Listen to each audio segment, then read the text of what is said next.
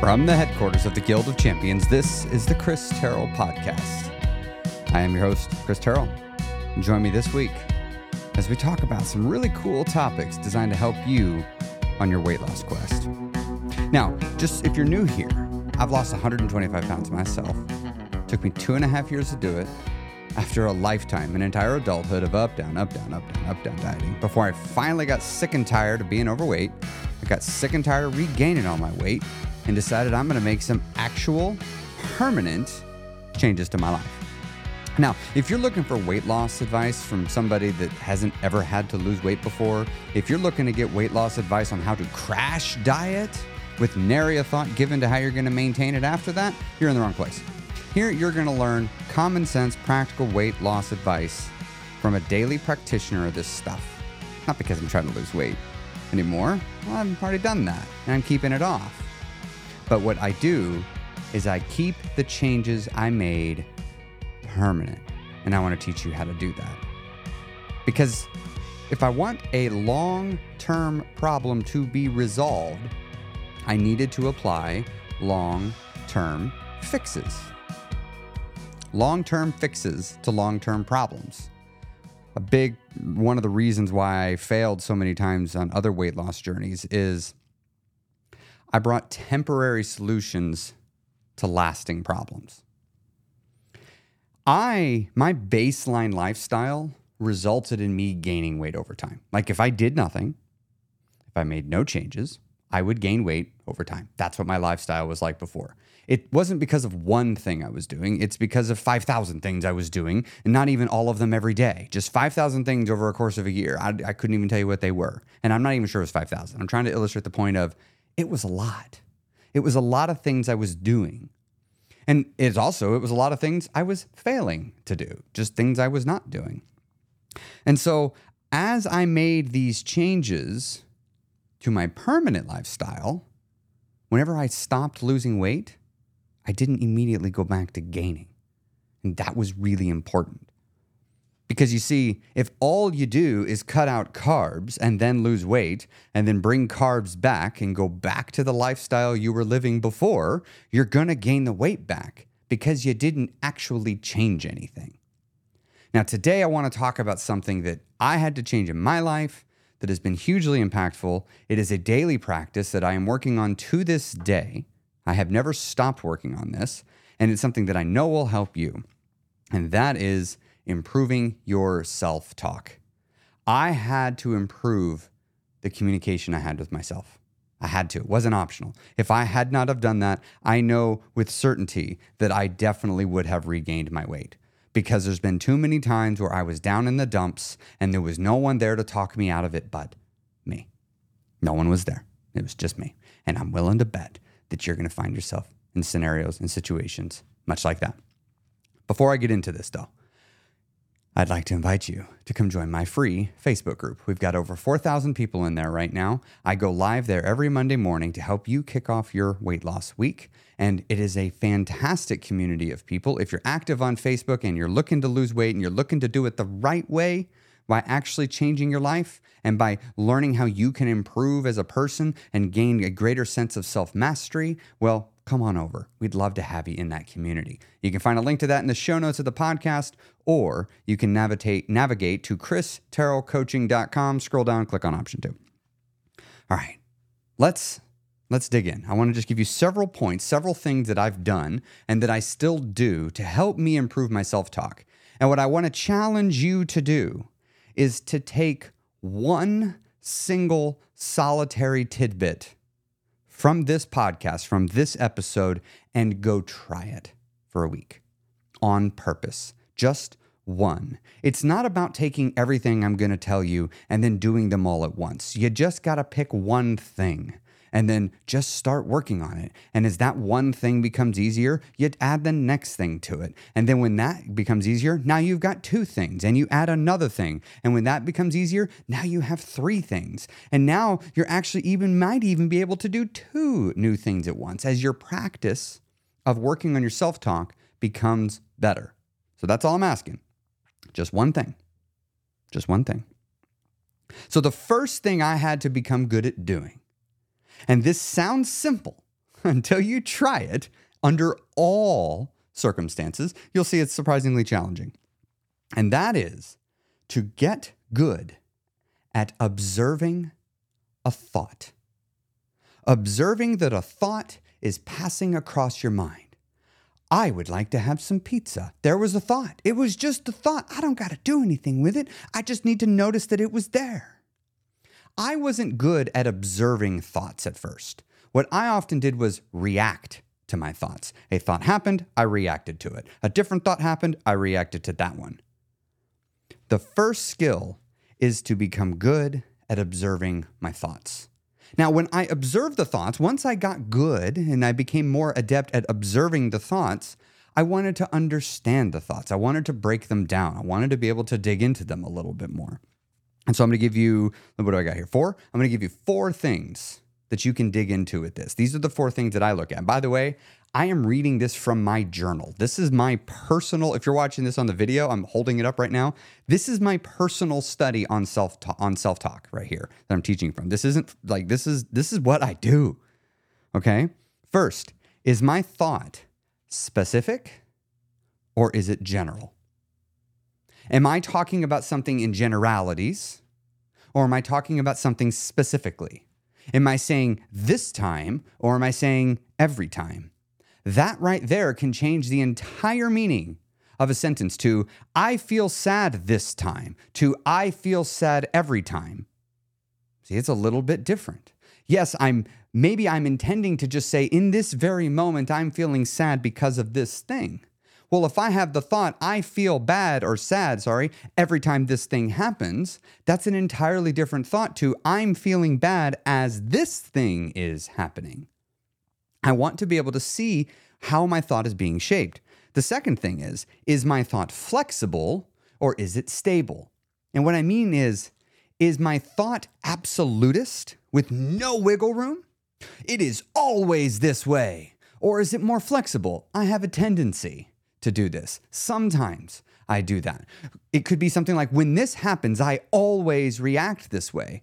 Very different than when this thing happens, I have a tendency to react this way. I needed to observe the thought and see which language is my thought coming at me with. The third thing is is my thought external or personal? You could think of it as extrinsic or intrinsic. Like, did the thought come from somewhere within me that I can't immediately point out in my environment? Or did the thought originate from somewhere outside of within me? One of the examples I like to use with uh, my coaching when talking about the concept of wanting food, I'll say right now, uh, this is exactly how I how I would portray this to you. Hey, have you had an Andes Mint in the last week? Most people are like, no, I haven't had an Andes Mint. Although Andes mints are in fact delicious, but I have not had one this last week. Cool, great. Okay, do you plan to have one this upcoming week? You know, a person might think, well, no, I, am not planning to go to Olive Garden, so no, I don't think I'm going to be having any Andes mints. Okay, great. So now let me pose a hypothetical. You know yourself, so let's just be honest. If there was a bowl, a big bowl of Andes mints on your counter in your kitchen, what are the odds that you would have just one Andes Mint sometime in the next seven days. And almost universally, people are like, uh, pretty high. I'm probably going to have one. So I say, awesome. Now, when you get it, did you get it because you wanted it or did you get it because it was there? And that's where be- you have to become good at observing did a food thought originate from within or did a food thought get triggered within you due to an outside of you stimulus? Like a food being presented in front of you, a smell coming across your nose, someone offering you some food, you see an ad. What is it? Where did that thought come from? That is very different than having a childhood memory crop up that brings with it an accompanying smell, that brings with it an accompanying desire to go get food. All right? They both create the same desire or the same outcome of I want to get food, but they come from wildly different sources. The next one is Is my thought about what I can control, or is it about what isn't working? That's another thing I like to look at. Walking around inside my head bitching all the time ain't fixing anything. Okay? That's just complaining. It's needless. I didn't know this many years ago. And I realized I was just going around all the time complaining inside my head. That's all I was doing. I was just going around complaining. Wasn't actually solving anything, wasn't coming up with solutions. But once I began to observe my thoughts, I began to notice that sometimes my thoughts were just nothing more than complaining. No one was listening, so I complained to me. As opposed to, is this thought about what I have control over? Am I seeking out variables that I can control so I can begin to work with those? These four things have really, really, really helped me on my journey. So let me give you a few more points with each one of these. I'll go all go through all four of them again and give you a couple more things with each one of them. Now, before I do that though, I want to invite you, if you have not already, to come check out my guild. That is my weight loss membership. It's $40 a month, and I have dropped the joining fee. You can now just come and join us. I would love to have you in the guild. If you look, when I was losing my weight, it was lonely. This was a really, really important thing I was doing to me. It was a massive initiative and I wanted a community of people I can talk to about it. Now, I tried to do that with the people around me in my life, and I discovered very quickly that people only wanted to hear about my weight loss so often and so frequently before they didn't want to hear about it anymore. And yet, I still wanted to talk about it. I still wanted to keep learning because this was the most important personal project I was working on in my entire life while I was doing it. And so, just because you have to lose weight alone, that doesn't mean you have to be alone and I would like to invite you to come join the Guild. So if you're interested in the Guild and you want to learn more about it, you can navigate to theguildofchampions.com, click on I am not a Guild member. That's just going to take you to a landing page with a video where I'll tell you a bit about the Guild, what it includes, what you're going to get. So just go take a look at it if you're interested. If you're looking for that next level support, if you're looking for that community, it is there. It is waiting for you. There is no contracts you can cancel at any time. So let's let's get back into the points. So let me circle back around to the first one specific or general. What I started doing is when I noticed generalized thoughts, I would ask myself to now make a specific version if the situation needed that. I have found that in my life, if I avoid generalizations, especially being overly general in my thinking, has led to a greater sense of satisfaction. Because in my own personal journey, what I'm really trying to do is I'm trying to get to a place where I live in the here and the now, where I'm focused on staying in the present as much as I can. And I realize if I'm having generalized thoughts, um, I get pulled into the future. I get pulled into the past. But if I have specific thoughts, I find it often helps me stay grounded in the present. And the more I could stay grounded in the present, the easier my weight loss journey got. Because the reality is, deciding what am I going to eat for the next couple of hours, that was a very easy and overwhelming thing to handle. Even if I was really hungry, I could handle it. That is very different than thinking, how am I going to handle being hungry every day for the next year and a half? I, uh, uh, uh, no, no, no. That is going to just overwhelm the mess out of me. I can't let myself do that. I gotta sp- stay specific. Now, on the flexible versus stable, I have now, in my own speech, attempted to avoid forever statements. An example of, I'm not good at my job. That's just a definitive, absolute fact with no room open in the future, no wiggle room, no gray area.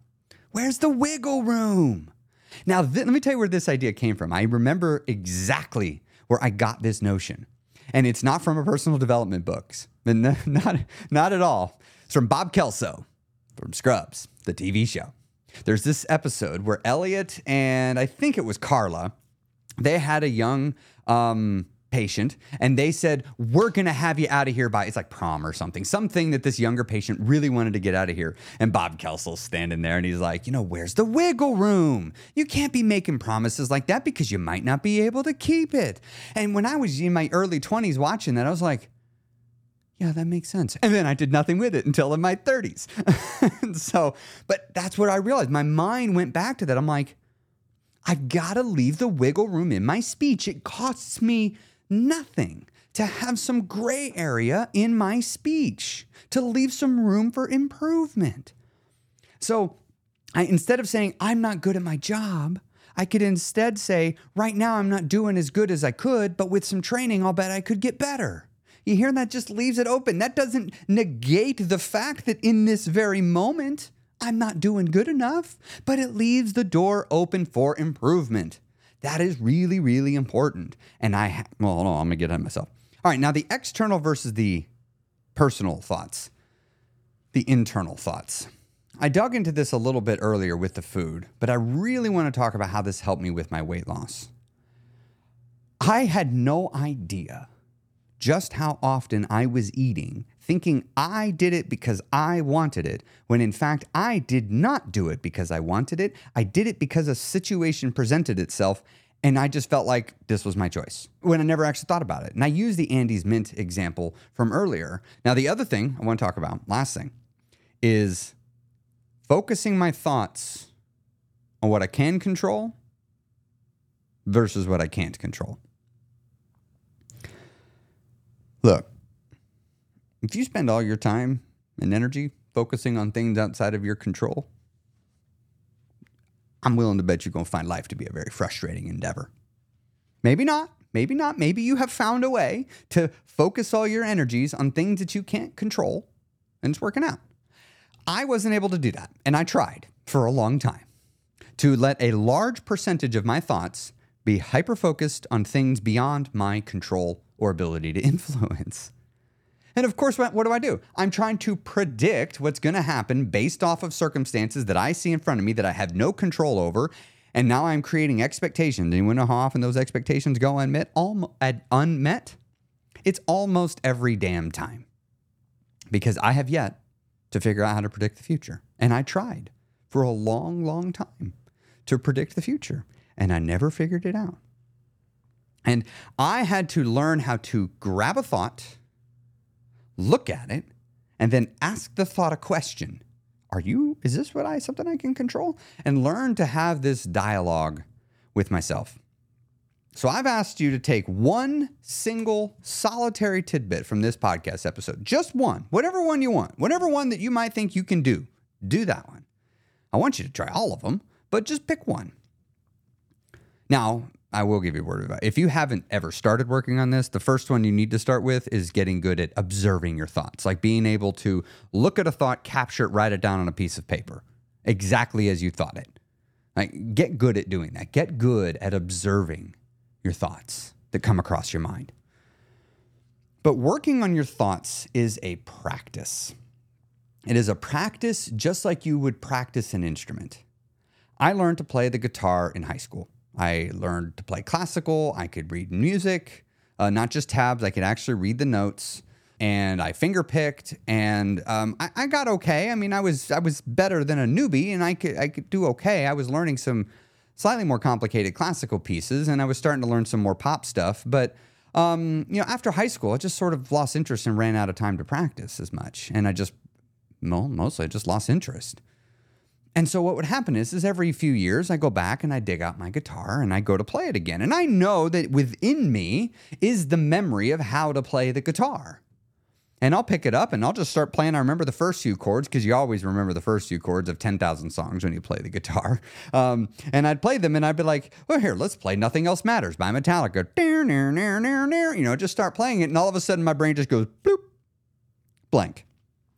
Doesn't even remember the notes. They're just not even there. It's as if I've never learned the song. I'm like, what are you talking about? I have played this song hundreds upon hundreds upon hundreds upon hundreds of times. I could play it with my eyes closed in the dark, upside down. Like, I can't remember the next note in it. Why? Because I stopped practicing. Now, here's the cool thing. This is really, I've done this multiple times.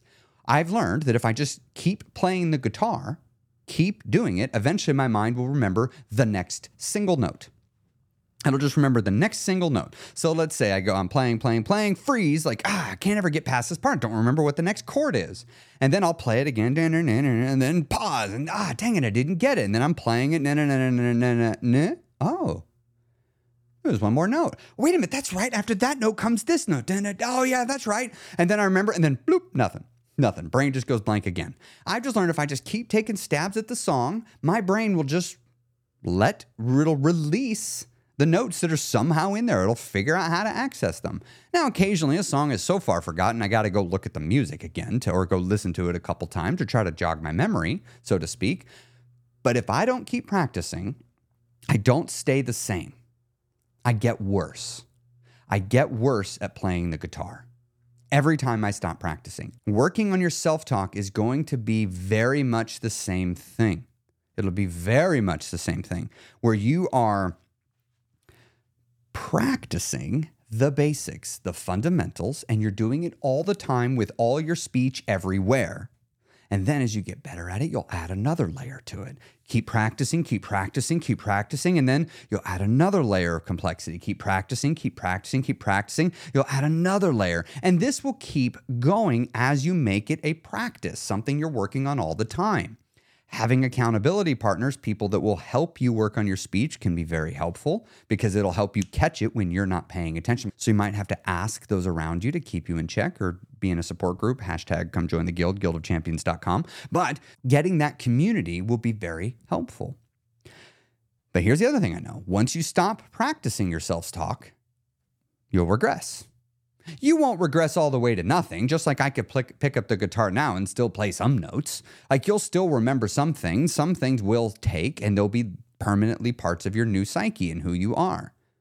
And then you're like, crap, I stopped practicing again. You'll start practicing working on your self talk and you'll get right back up to par, but far faster than the initial time. So here's the thing I have been working on my self talk now consciously as a very, very conscious endeavor since 2019. That's when I started working on it as a personal journey on communicating with myself, not with anybody else, but with me. I waited until I was 34 to start doing that for some reason. So here I am, years later. I am not even close to mastering this. What I'm realizing is there's a lot I don't know. If I rewind the clock back to 2019, early 2020, I thought I knew a lot. I thought I was like really in this. Yeah, I'm really working on this. I know how to work on myself. No, no, I did not. I did not. I was being quite arrogant, apparently, and I didn't even know it. I'm now reaching a place where I'm realizing just how much there is I do not know, and it is a lot.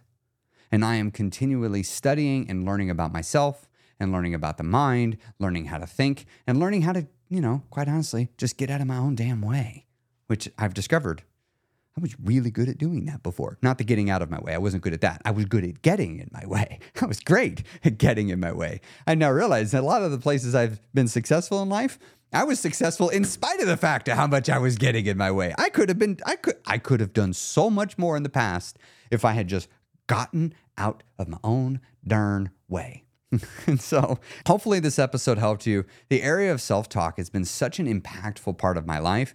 I learned it and practiced it on my weight loss journey, and I've never stopped. It has been just one of the best things that I've ever worked on, and I love working on it to this day because of the results it continues to get me. All right, go have another fantastic week of your weight loss journey. Seriously, go have a good week. Weight loss doesn't have to be miserable. I, I didn't know if you knew that, but in case no one's told you, I'm going to tell you right now. You're allowed to enjoy the journey. You're allowed to enjoy working on yourself. You're allowed to enjoy finding a problem, go, ha, found something I can work on, and then making it better. So go make this week better, champion. See you next week on the Chris Terrell Podcast.